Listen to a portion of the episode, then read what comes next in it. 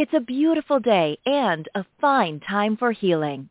Podcast host Randi Fine, a narcissistic abuse expert and the author of the groundbreaking book Close Encounters of the Worst Kind and the captivating memoir Cliff Edge Road, invites you into her sanctuary, a place where your physical, emotional, and spiritual well-being are all that matter. So put your feet up, relax, and enjoy today's show. And now, here's Randy.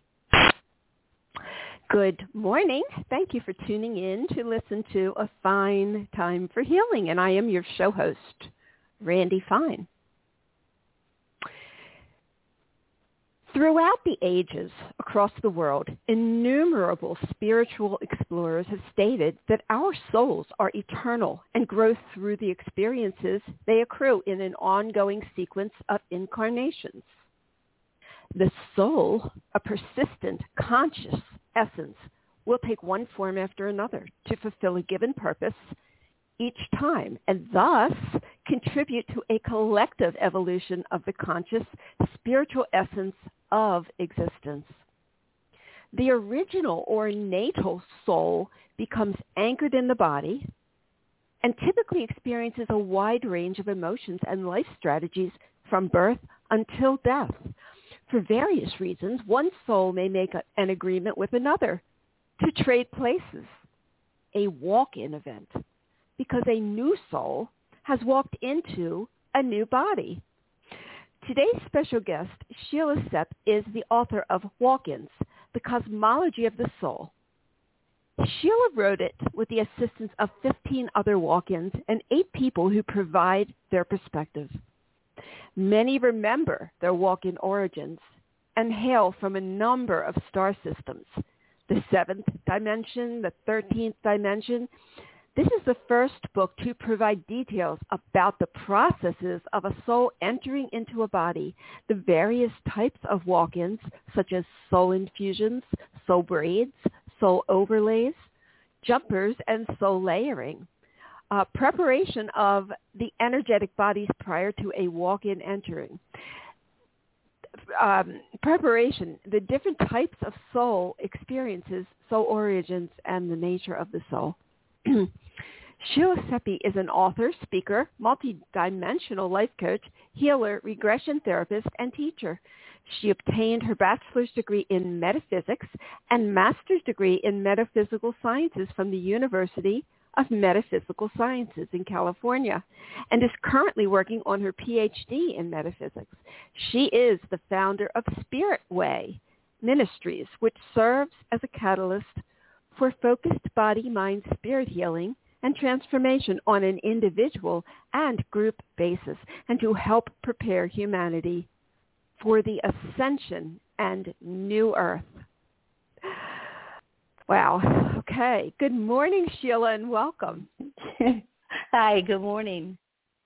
Good morning. Thanks. Oh, this is just an incredible topic. I'm so excited about this.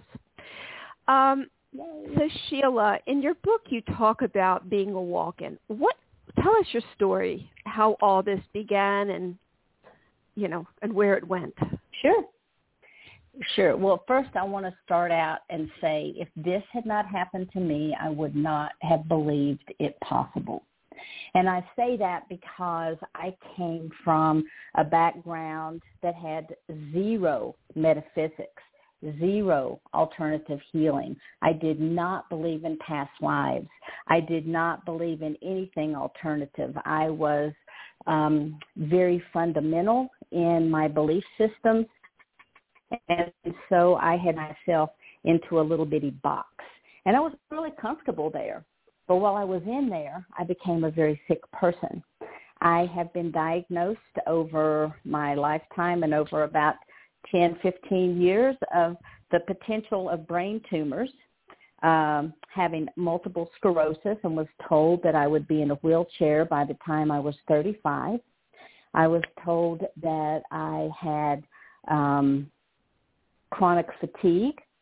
I had bone cancer, which was diagnosed, and I had an oncologist from Duke University. I had migraines every day. and I had what's called erythema nodosum and did actually end up walking with a cane and that's what had affected the lymph, node system in my body. It made it very painful to walk and also had sarcoidosis.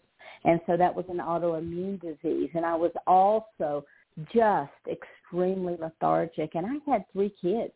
So a lot of times I was on the couch. I'd go to work, I'd come home, I'd be on the couch. I'd throw something quick for dinner, I'd be on the couch. I'd help with homework from the couch. I'd play with the kids from the couch. I'd go to bed early and start over um, the same scenario each and every day. But one night in September, actually the 22nd of September, I went to bed and I was a very sick person. I was just so tired. I just could not even hardly drag myself into bed. And the next morning, what seemed to be around seven o'clock, it felt like somebody reached down, grabbed me by the hair of my head, and pulled me bolt upright in bed. Then it was like lightning ran through my body. Now, I don't know how long I was in this state, but I do know I was in a white space. And while I was there, I was out of pain. I felt very comfortable. I felt nurtured. I felt supported. I felt unconditional love and quite honestly did not want to leave this space. But soon my peripheral vision started coming back in and then my frontal vision.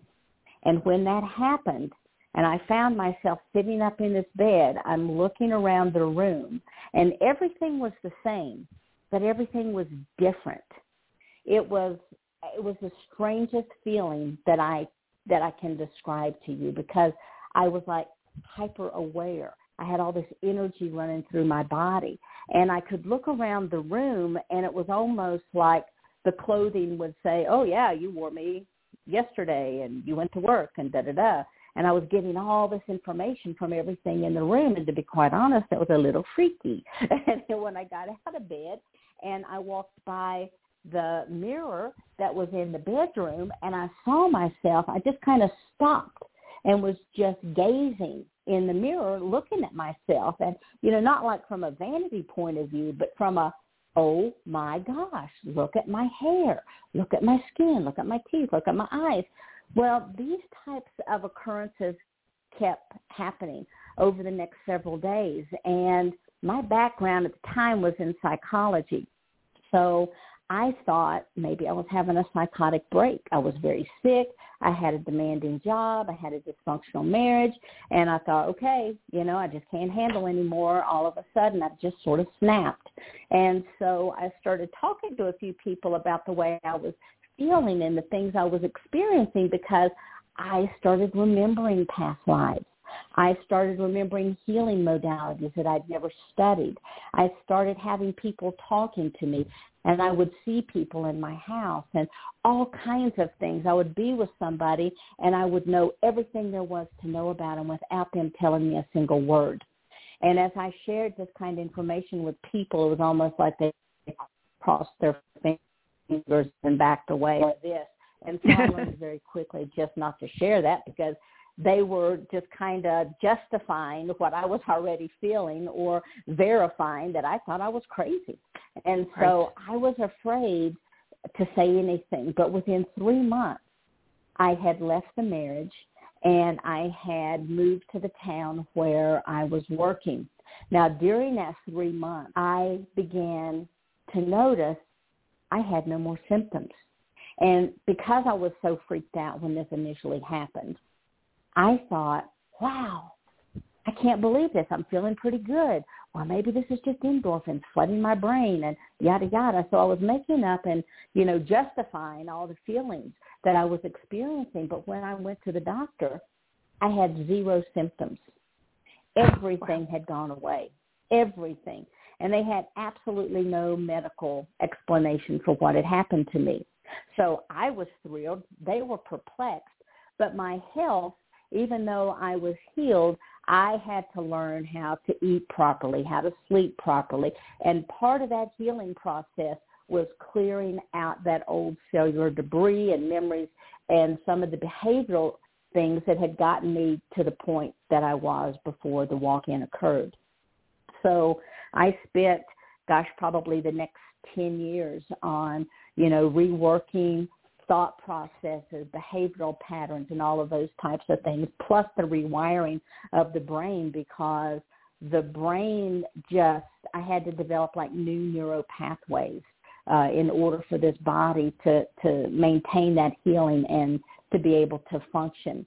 So within three months, I had left the marriage because when I came into this body, the only people that I felt an attachment to were my three children, my mom, my dad, and my sister.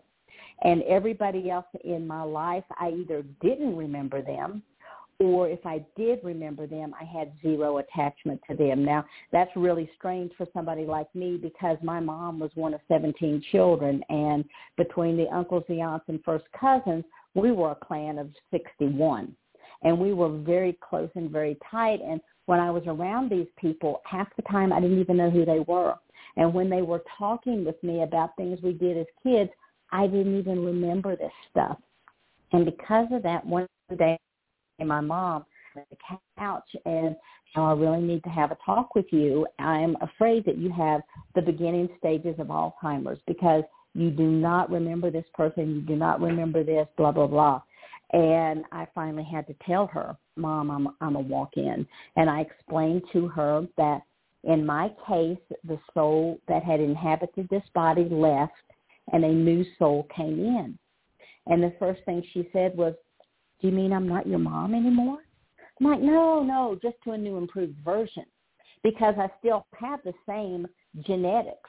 And that's the thing. When you are a walk-in, you walk into someone else's life and you have to assume that role. And I always like to make sure that people understand this is a contract between souls or an agreement that is made prior to a soul entering the body the soul that was in this body was very tired. It had fought. It was weary.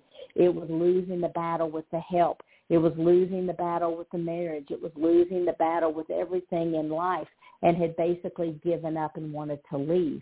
And I came in and I assumed this life. I raised the children. Now, when I came in, I had an immediate children, but I didn't have full memory of them. And so there's a lot that I still don't remember to this day. I came in with a very specific set of memories. I could remember like birth processes. I could remember a few birthdays, little special things that happened with the kids.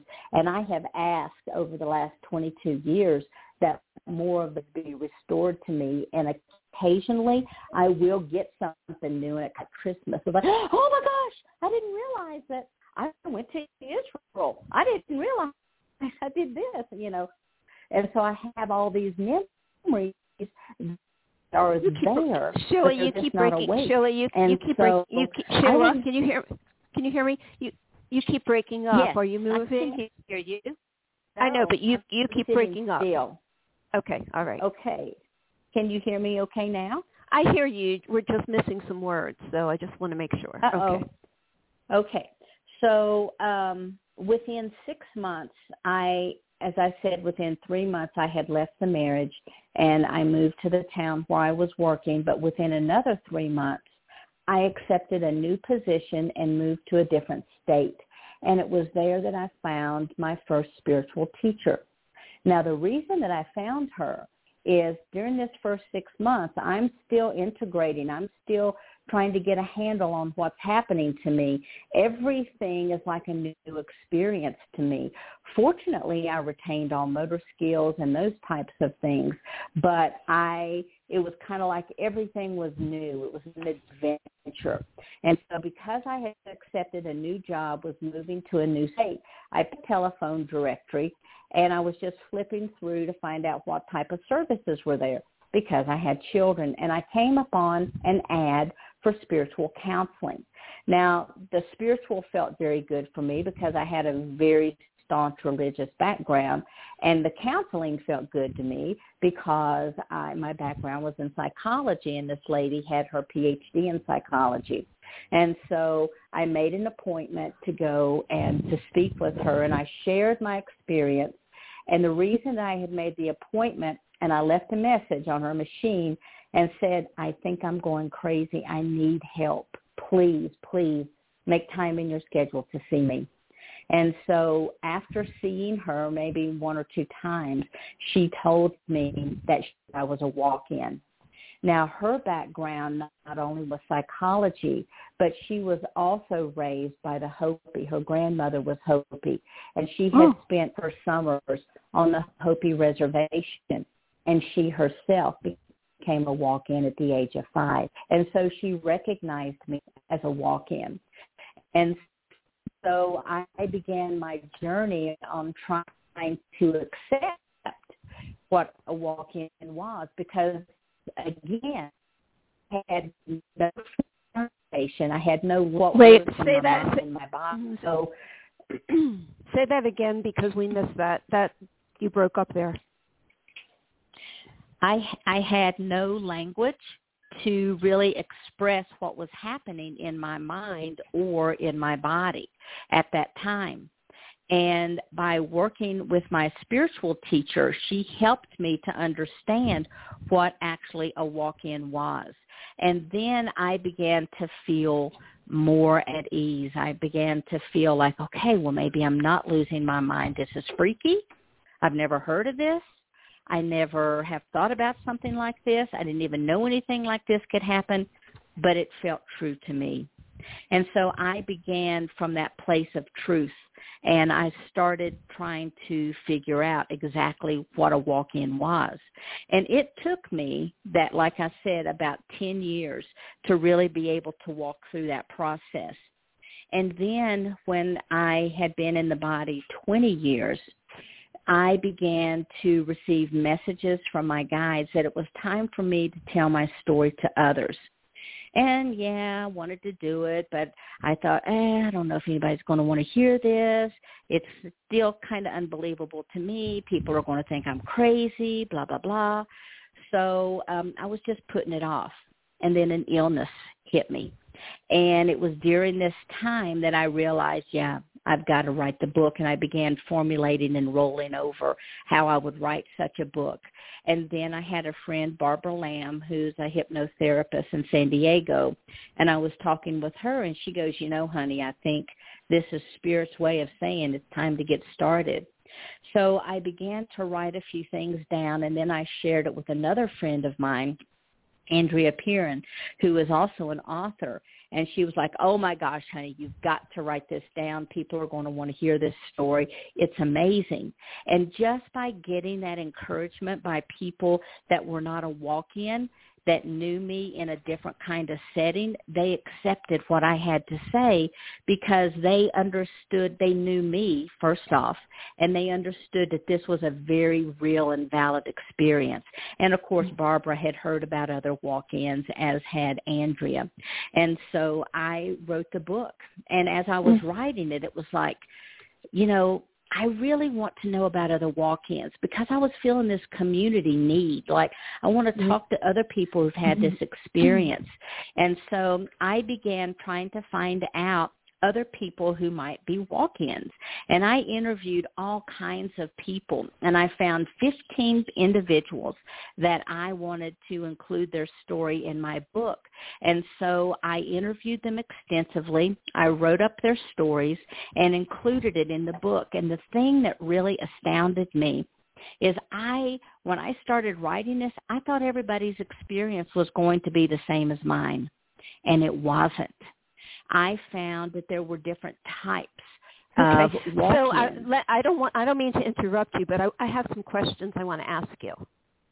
Sure. That's that's an amazing. I mean, your story is beyond amazing. It is truly amazing. So I think we need to understand a little bit more about what this is. Um, yes. You talk about the anatomy of the soul, um, and you say the key terminology that you use is source, Shantiaskan, I'll let you pronounce that because I probably murdered mm-hmm. it. Higher self, soul, higher self, soul, soul families, and soul clusters. So what is that word mm-hmm. that I tried to say? Okay, the way I pronounce it is Shantiaskan. Okay. And that is a that is a name that was given to me by my spiritual guides and teachers because after I accepted that I was a walk-in, then I really started asking questions. And by this time I had already moved from Kentucky, remarried and was living in Colorado. So I had no teacher again. And so I worked with my guides extensively. And I was like, okay, so what happened to the other soul? I was assured that the it was divine timing for that soul to leave the body. That soul was doing its work on the other side and all was well. I mm. assumed that body and I came in from what was called the Shantias Khan, which is basically a layer of the oversoul. Now, I can talk about oversouls all day long, and there's multiple, multiple layers, and they start all the way in the void uh, with source, source being God, Mother, Father, Creator, um, the Divine One, however people term would like to term that, but most people would call source God, and there is what's called an oversoul. And this oversoul is kind of like our own personal cloud storage. And it holds all of our thoughts, all of the memories from this and any other lifetime, any experience that we have had since we left source and became a fractal on our own. And so when, because the oversoul is so large, when a person is, um, or when a soul is preparing to incarnate, it can only bring a very, very small, just like a little tidbit. Think of, think of an ocean and think of all the sand, and it's like a little grain of sand that can incarnate into the body. And so that portion of energy that's attached to the Shantias Khan or the Oversoul as it begins to come down, that's called our higher self. And our higher self holds that higher divine wisdom of who we are, what our life plan is, etc. And as we continue to become denser and denser and denser, that portion that attaches to the physical body is what's called soul. And the soul then is an essence of that oversoul and what infuses gives that life, that energy that surrounds the body and kind of moves to and through the body is what's called spirit. So to me, we have our higher, you know, our higher self that comes down, the soul attaches, but the action of that higher self coming down and infusing that surrounds the body because it's much, much denser is then called the spirit. Hmm. And so, okay, wow, um, wow. Yeah. okay. Uh, so you said you were told by teachers' guides and reinforced by the download um, that the soul has that the soul has several processes. Um, it experiences once the death process occurs, and the first thing that happens is the reabsorption of the soul's personality back into the higher self, which in turn retracts into the Shantiaskan, taking with it mm-hmm. all experiential information and knowledge of the lifetime. So um, is this is this the process that you're talking about, or can you explain it? So you explained it from sort of um, the development of us, of the soul, uh, from the top mm-hmm. down. But what happens from the bottom up? What happens from you know mm. from death up? Okay. First and foremost, I want to let people know out there that I I always tell my clients that there should really be no fear for this death process because it's merely closing your eyes here and waking up there. And for me, because I remember both, it was so much easier to leave the body than to cram yourself in and you know, be coming from this beautiful place of love and support and, you know, unconditional love into the physical form. When you leave the body, you step back into that unconditional love and it is a beautiful process. It's almost like, oh, I can breathe again. But what happens on the, um, I guess you could say the esoteric level, what happens is when the soul actually leaves the body, that's when physical death occurs. because the soul, the body cannot be animated unless the soul is attached. And we are attached to the body by what's called a cord. When that cord dissolves and that soul is free to leave, all of the information of this lifetime is taken back into the Shantias Khan or the Oversoul. So if you think about a straw and you're sucking on a straw, you're pulling liquid out of the bottom of a glass, that's kind of like what would be happening. That soul energy and information is coming up through the straw, which is the higher self, and instead of going into the mouth, it goes into the Shantias Khan. And so it is a beautiful, beautiful um, experience. Now, as we're moving through this experience, we're moving through layers of time. We're moving through layers and frequencies and energies, and we move through the astral realms and those kinds of things. But the process itself is very, very peaceful, very loving, very joyful. Sounds um it just sounds yeah, I mean I I have no fear of death because I believe all of this. And um yeah, I think it's just we're just entering a new you know, a new phase of our soul, you know, in a new dimension. Um, right. It, one of the memories that I do bring in with me, or I should say one of the truths here on earth feels very real. And it is real. We are having this experience. But the reality of it is it was set up for us. So while we're here on this earth, it's almost like we're dreaming these experiences. And when we wake up is when we're on the other side. And that's where the real life is. The soul is eternal. We never, ever die. So people, when they, they think of death, it's just this physical encasement. I say, you know, our body is the vehicle, how we move on this third dimensional plane on the earth. Um, it's kind of our meat suit, you know, and so it's the clothing that we wear, and it's nothing more. That's it. That's all that it is. And while we're here, we have the opportunity to have emotions. We were able to touch. One of the things I remember when I first came in, I was touching and feeling everything. Texture was like amazing to me. Food was amazing to me.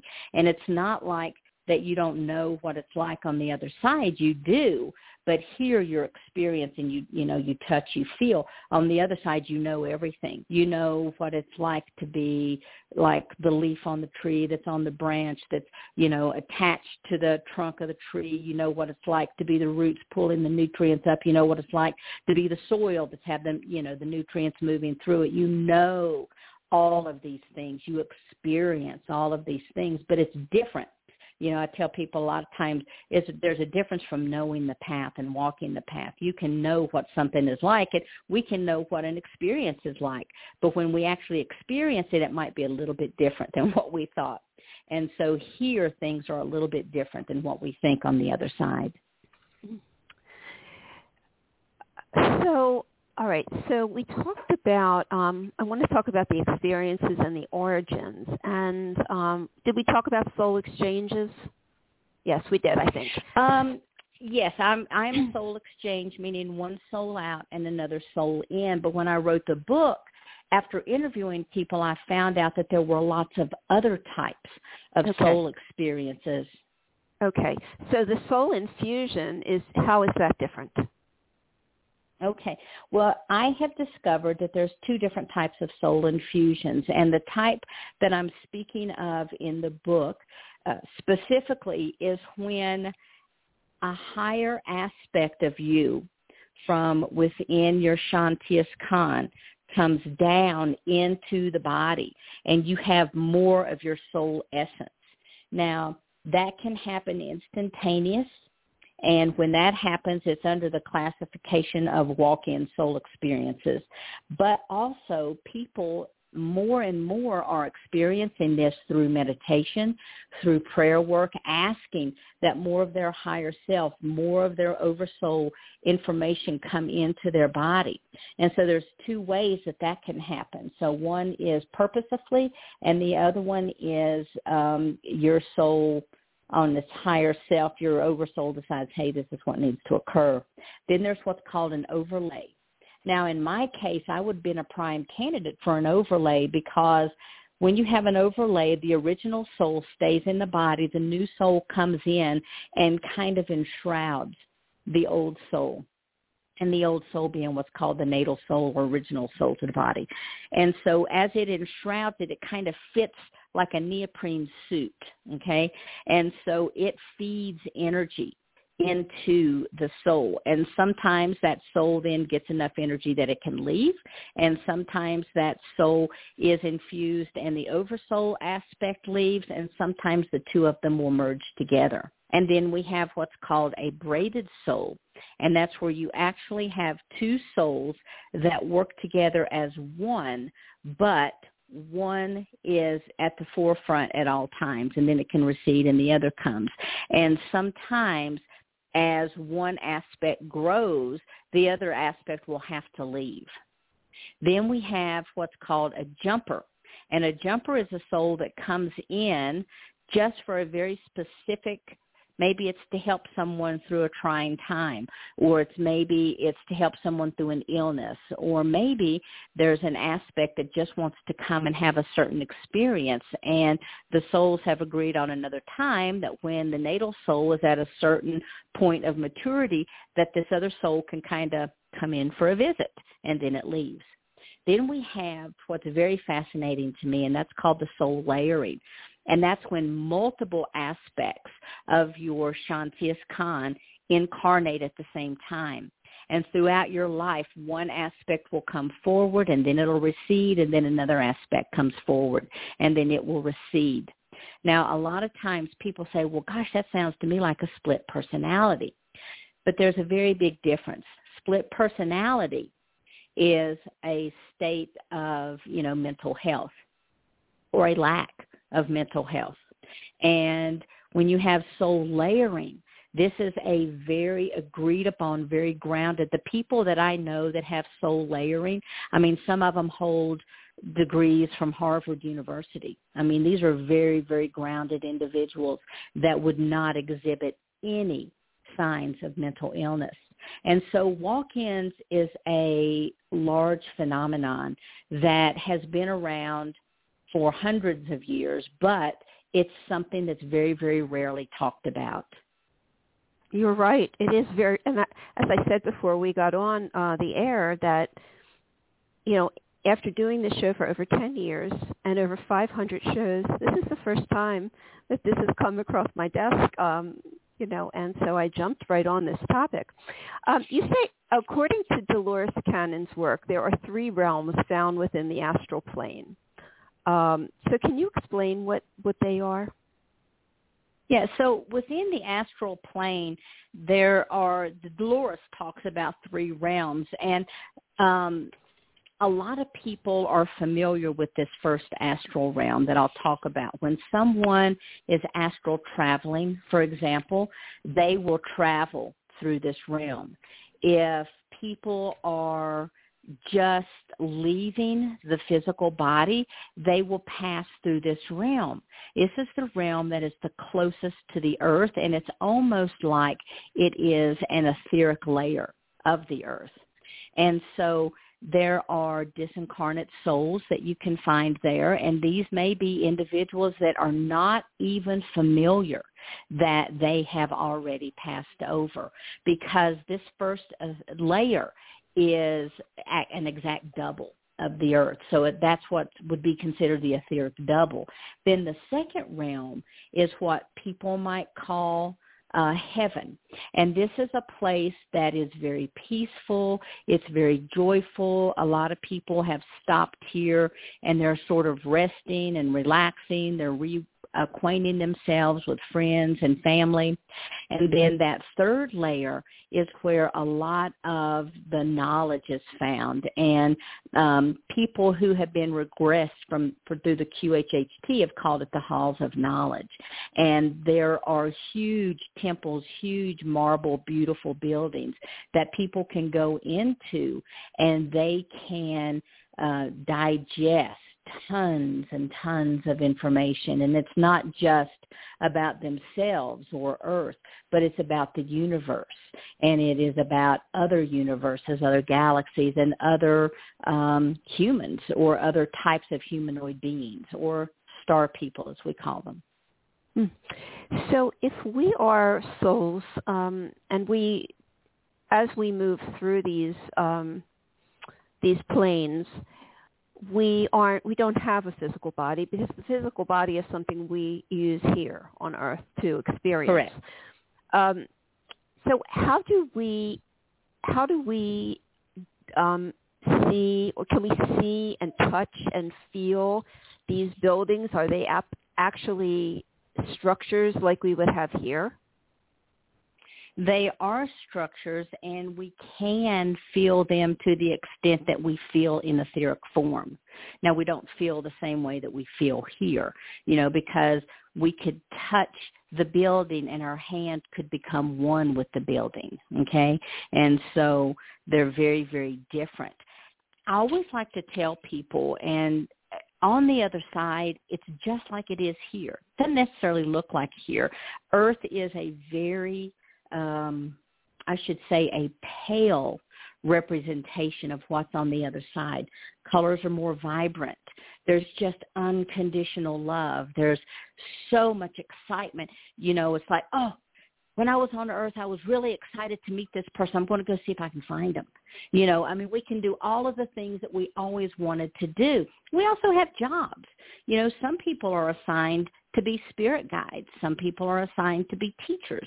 And so it's just like everything is just like it is here.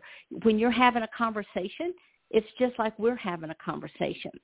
And my friend uh, Mark Brinkenhoff says because he was born fully awake, he's a walk-in, but he has no um, what we call the veil of forgetfulness. That just did not exist for him. And when he goes to the other side, he's always saying, you know, if you are working in meditation or you're working and you're having a channeler and they start to compliment you or they start to really speak in language that you can't really understand, that you have to ask, are you of the light? Type spirit mm-hmm. because they're just like there is here there's good and there's bad there's not necessarily evil and the bad is just you know mischievousness but you really have to be discerning when people are like um say with mediums and getting information even with your guides and i always ask my guides you know are you of the light are you of the mm. light? Are you of the light? And they have to tell you. And that's something that my Hopi teacher taught me one of the first things because I was like, oh my gosh, and this person's in my house and they're saying this and that, that, that. She goes, honey, the next time you talk to them, you ask them three times, are you of the light? And they have to tell you. And then you can ask them one of the names that is the highest, of course, it was Jesus, and you can ask them to repeat the name of Jesus or the name of God. And if they cannot do that, they are not of the light because they hmm. do not resonate with that frequency and they'll go away. And I did have there at the beginning, I was working with some um energies that were telling me all these wonderful things and I'm and thank God I had a teacher to bounce this off of and she taught me you have to have discernment. And I started praying for discernment. Please let me know this is freaky enough without trying to be tricked by energies I don't even understand what it is that I'm doing anyway. And so I was in my shower one day and I wasn't even I wasn't thinking about anything. I was actually just getting ready for work and all of a sudden there was like this metal blob, this silver um oval shape and it opened, the center of it opened and it was an eyeball staring at me and of course I dropped my soap and screamed. I'm like, ah! You know, even, you you would think I'd you know not do that stuff, but that's pretty sounds like a horror so, sounds like a anyway, horror movie. big, I know, but it was beautiful in the same token. Hmm. And then I was like, oh my God, what was that? What was it? And I heard in a voice very loud said, "You have been given the gift of discernment." Now, oh, why that oh, eyeball wow. had to appear why couldn't I have received a dozen roses or something? But it was that eyeball looking right at me, and um because I, I guess because I asked what that was, then they told me that I had the gift of discernment, and things began to get a little easier for me after that. And so you know, even though I'm a walk-in soul, I like to tell people I'm no different than anybody else. You know, you have a soul, I have a soul. It's just that my soul got here a little different. You know, I took a different mode of transportation. You right. came in at birth, fantastic. I came in at the age of 38 um, because I have a mission, and my mission is to kind of be a way shower to help prepare people to get them ready for the ascension. And one of the things I have done, of course, is to get the book out, which you can. I'll give a little shameless plug. It's on Amazon, and it's also in um, you know audio book or the Kindle format. But I've done that. But then we've also started what's called the Wish Alliance, and we have a website wishalliance.org, and I'm constantly bringing speakers free of charge and anyone can sign up and come to our Zoom meetings. And we have tons of consciousness speakers. And like next month, we've got Mary Rodwell, and we have James Twyman coming, and we have Barbara Lamb, and just a whole host of other individuals. And our calls are typically two hours, and we have a speaker for an hour and then we have uh, questions and answers. And it's really cool because, you know, if somebody's been following James Twyman's work since The Secret or they, they listen to his podcast or they, you know, whatever, they get a chance to personally ask him questions. And so we typically have, you know, probably anywhere from 35 to 55 people on these calls, but they're open to anyone. They just have to go to the wishalliance.org and sign up, and I'll put them on the mailing list, and then they can attend these. And for me, that is an outreach of my mission because um, when I first moved to Colorado, I was doing lots of spiritual work with people. I was doing readings. I was doing, you know, psychic work on their body. I was doing spiritual healings on the body. But one day, my guide said, you know, people cannot drop into the essence of who they truly are when they're in pain you're mm-hmm. going to have to provide additional modalities. And so I started learning tons and tons of different modalities. And today I have my own business, Spirit Way Wellness, and people can find that online at spiritwaywellness.com. And we just provide a ton of information. And the cool thing is um, when people come in here, they may be they may not have any knowledge of walk-ins or they may not even believe in walk-ins and that's okay and then like yesterday, I had a family that came, they actually made their vacation to come here just so they could come and for me to work on them because they had made friends with somebody who had moved from this area to their state and they had received healing and it was similar to what type of healing was needed in their family. And so when they came in, part of the issue was I immediately recognized that this was a star person and they were having trouble integrating into the physical body. And so I do that type of work too. But, you know, from the time I started my business until now, Spirit has always said, go bigger go bigger, go bigger. And at first I thought it was me that had to go bigger and that I had to provide the services. And I was working myself to death literally. And I had zero time. I was, you know, working during the day. I was teaching at night. I was doing workshops on the weekend and I was burning the candle at both ends and was just about to give out. And then it dawned on me, I don't have to do all the work. And so that was like this great revelation to me. Woohoo! And that's when I started bringing in other healers and other guest speakers. And now it's grown to where we have the Wish Alliance. And if mm. people are looking for some type of, say, if they want a DNA activation or they've had contact or they have questions about animal communication, they can go to the website and under the section that's called ambassadors services, they can click on that and there's a whole plethora of information and they can contact these people. And I don't have to do that. And these are people that are all across the world and that was part of my mission that was part of that go bigger and so you know i've really i feel like i've been you know guarded guided and blessed the whole mm. time that i've been here because doors just open. All i have to do is walk through them. I've had wonderful support. My family even though they don't always agree or believe in what i'm telling them they support me and they love me. And i you know you can't ask for anything better. I, I came into an idyllic situation and not all people have that. And so no, if there no. are people that are having strange experiences or if they think that they might be a walk-in or if they have memories from another planet and they that they don't know what to do with that they can get a hold of me at the Wish Alliance or they can get a hold of me at Sheila Seppi at SheilaSeppi.com. And sometimes it takes me, you know, several days to get back to people, but I always try to answer people because I have been so blessed. I want to be there to help other people through their processes as well.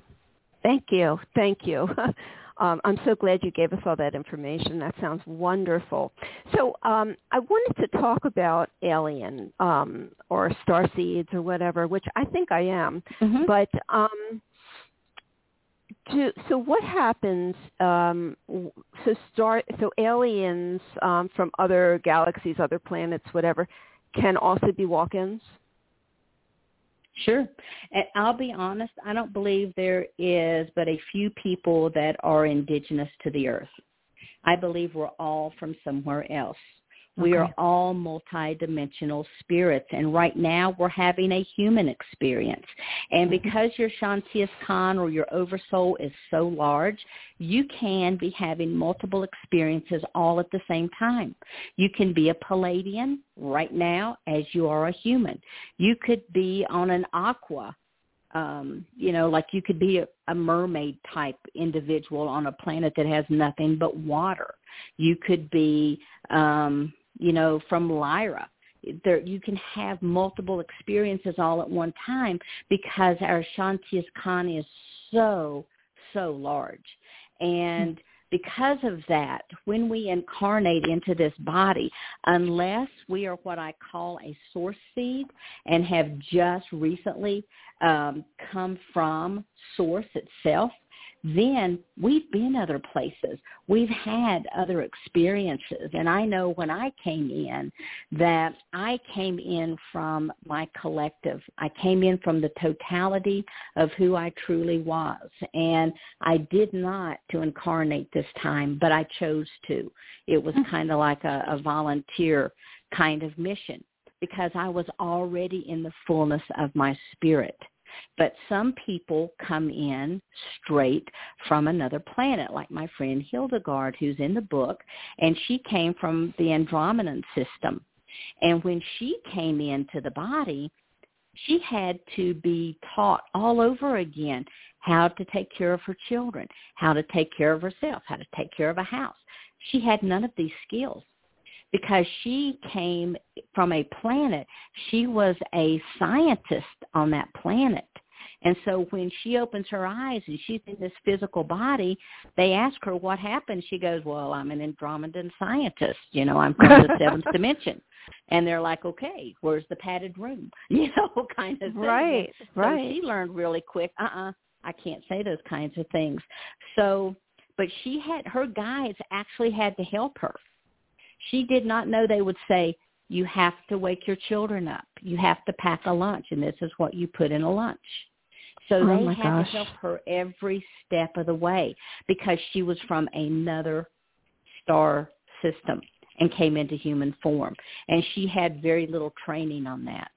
Another lady who um, is actually from Japan had an experience where she actually kind of shadowed – the person for a long period of time to learn what the habits are, to learn how how she ate, how she slept, how she interacted with her family and humanity um, at large. And so when this woman went into a coma, that's when the soul exchange happened and her soul left. But because there are so many different types of soul experiences, unless you are a walk-in, a lot of times people really don't know. And when I'm saying a walk-in, I'm I'm referring to the soul exchange. You know, Okay. because for me, everything in my life was different. Everything. And it was all brand new and I didn't remember things and actually I did not even come from the same Shanti as Khan or oversoul that the natal soul was from, from this body. And so I did not have any of the characteristics. My personality changed everything about me changed and people looked at me in awe. Their mouths dropped open. First off, I was totally healed. And second of all, I did listen to the same music. I didn't dress the same way. I didn't talk the same way. I believe my IQ must have gone up 20 or 30 points, no joke. I mean, it was very, very obvious to anyone who knew me something had happened to me. And like I said, I feel like I've been very blessed. And other people who come in have not been that fortunate. But if they're coming straight from a planet, um, then they're going to have those planetary memories with them. And I believe that most of the people that are on the planet right now are what we would call, you know, star people or star seeds, that the original soul, when they incarnated, came in from another planet. And I think that the reason that's happening is we're helping to raise the frequency of this planet so that it can actually make its ascension. And as it makes its ascension, then we make our ascension. Yes, yes. there contri- there's a there's light workers everywhere. We're all waking up. All Yes. these light workers are helping us. Yes. Um, so Absolutely. the last question I have for you is do we so I know that walk-ins are an agreement that is made before we incarnate. Um, does a negative entity ever walk in to a body? My guidance tells me no because um, these have to be prearranged contracts. When you're on the other side, you're not going to say, okay, now I'm going to have a malevolent soul walk into this body and wreak havoc. No, that doesn't happen. Now, can a soul come into a body, totally forget who they are and go down the wrong path? Absolutely. That happens all the time. Just look around the world. You know, people think they're people they don't realize that their souls having a human experience. They think they are what they see as a reflection in the mirror. Right. So I, I've never met a walk-in or anyone who has had these types of soul experiences that I'm talking about that have had negative experiences. Now we all have bad things that happen to us, of course, but as far as the soul essence being negative, no. Mhm. Because Okay. there are lines of souls waiting to come in here. There's lines of souls. wow. That's so amazing. Um, what else did I want to ask you? So the the because you're making because souls make an agreement. So if somebody leaves early, they have fulfilled their contract, their agreement for being here. And so the amount of growth that they intended on um, on experiencing or happening here on the earth plane, they've already they hit that they've reached their contract, right? They fulfilled their Yes. contract, and then they go, and then you come in. Okay. Now, do you have a contract as well? Like in, no, I did not have a contract, but I used to laugh and tell my students it was kind of like, oop, free body, you know, but that's not exactly the way that it was. There was no contract made. There was no prearranged contract when the soul initially incarnated into this body. But as this soul reached the fulfillment of its contract, there was a soul made that I would, um, an agreement made that I would come in. So it's never like a hostile takeover. There's always an agreement. Always Okay. an agreement.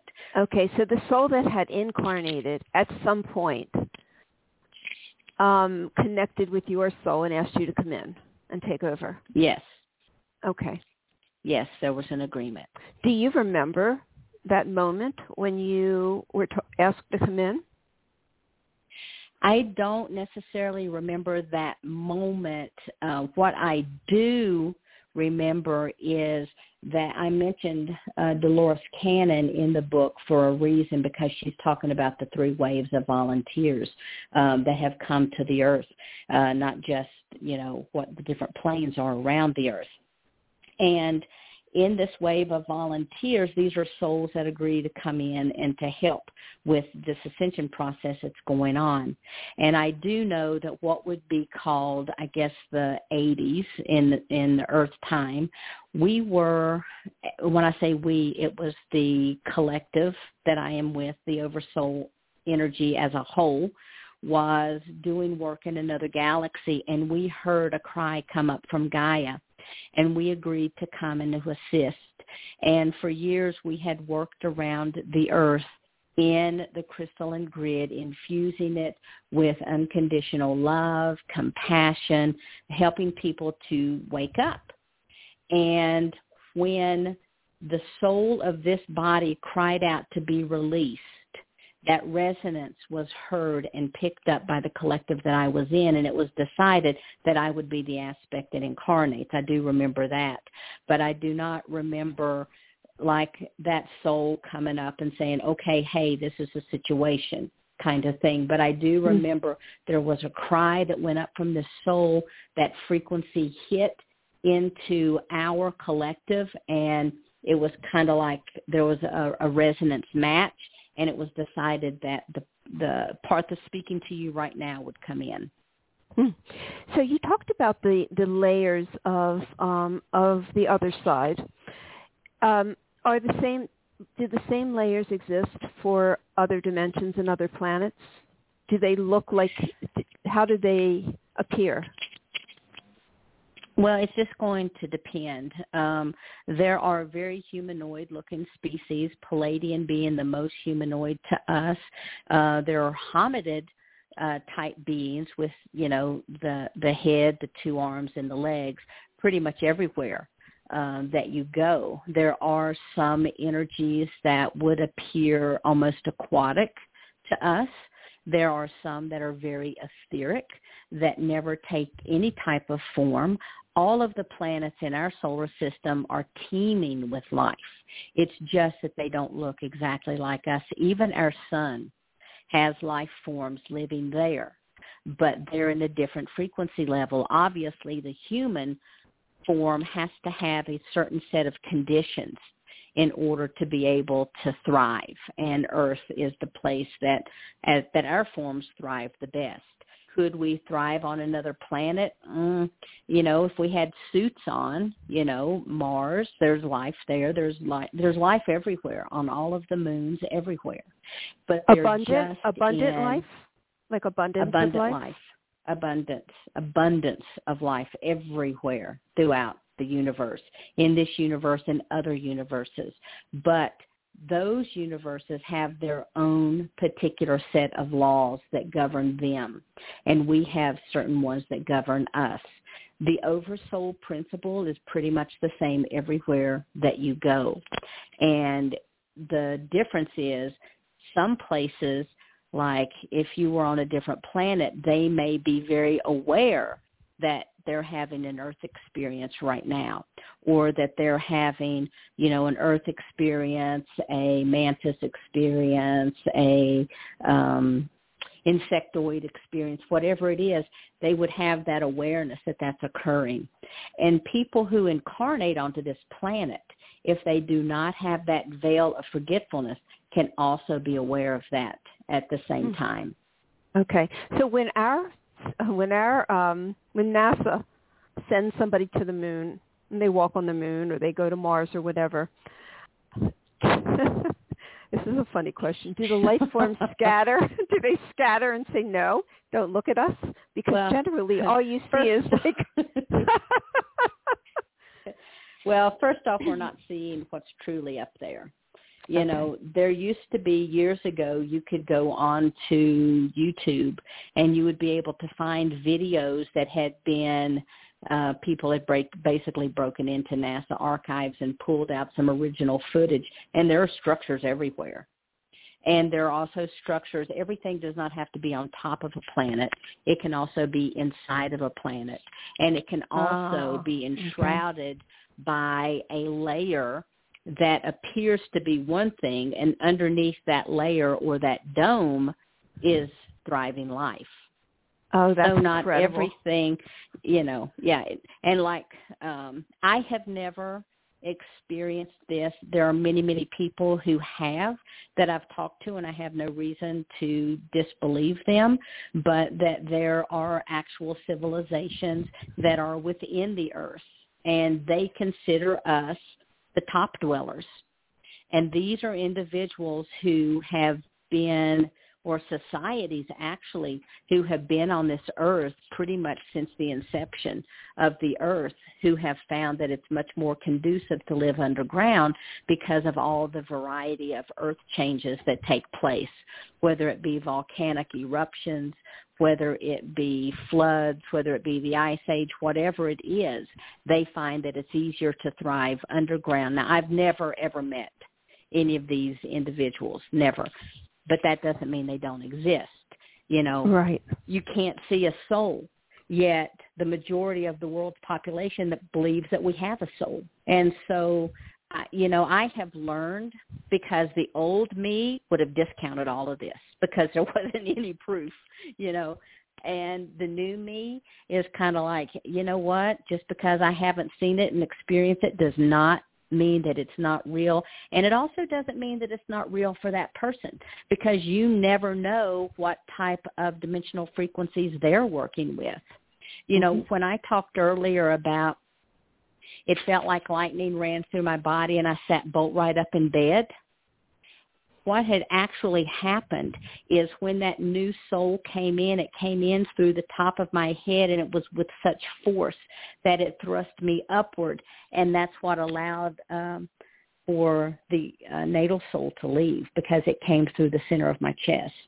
Hmm. And so did I witness that? No. Is there a video of it? No. Did it happen? Absolutely. And I remember it with such clarity. It's one of those things that's like, I'll never forget it. Absolutely will never forget it. I'll never forget the feeling, the sensations. I'll never forget the awe that I have felt in learning that there is so much more out there than we're led to believe, that there's so much more. And right now we live in such a phenomenal time. I think it's the 25th of this month that the military is supposed to turn over to Congress all the information that they have on, you know, unidentified flying objects or unidentified aerial I, I forget what they Mhm. call them now. Right. U, right. UAPs, yes.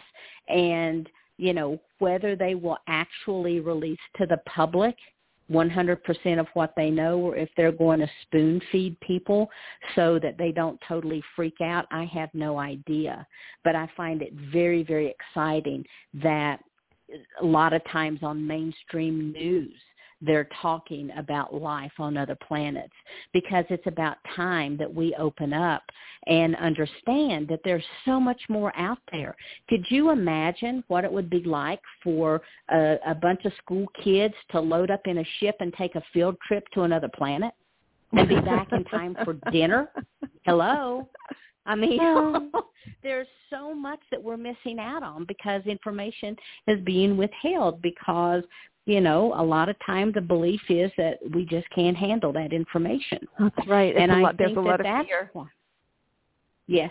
And I think that's why there's so many star people here now. I think that's Mhm. why there's so many walk-ins here that we're helping to raise that consciousness because over the course of a year, I might come in contact with a thousand individuals and I can guarantee you I talk to everybody I meet about their soul.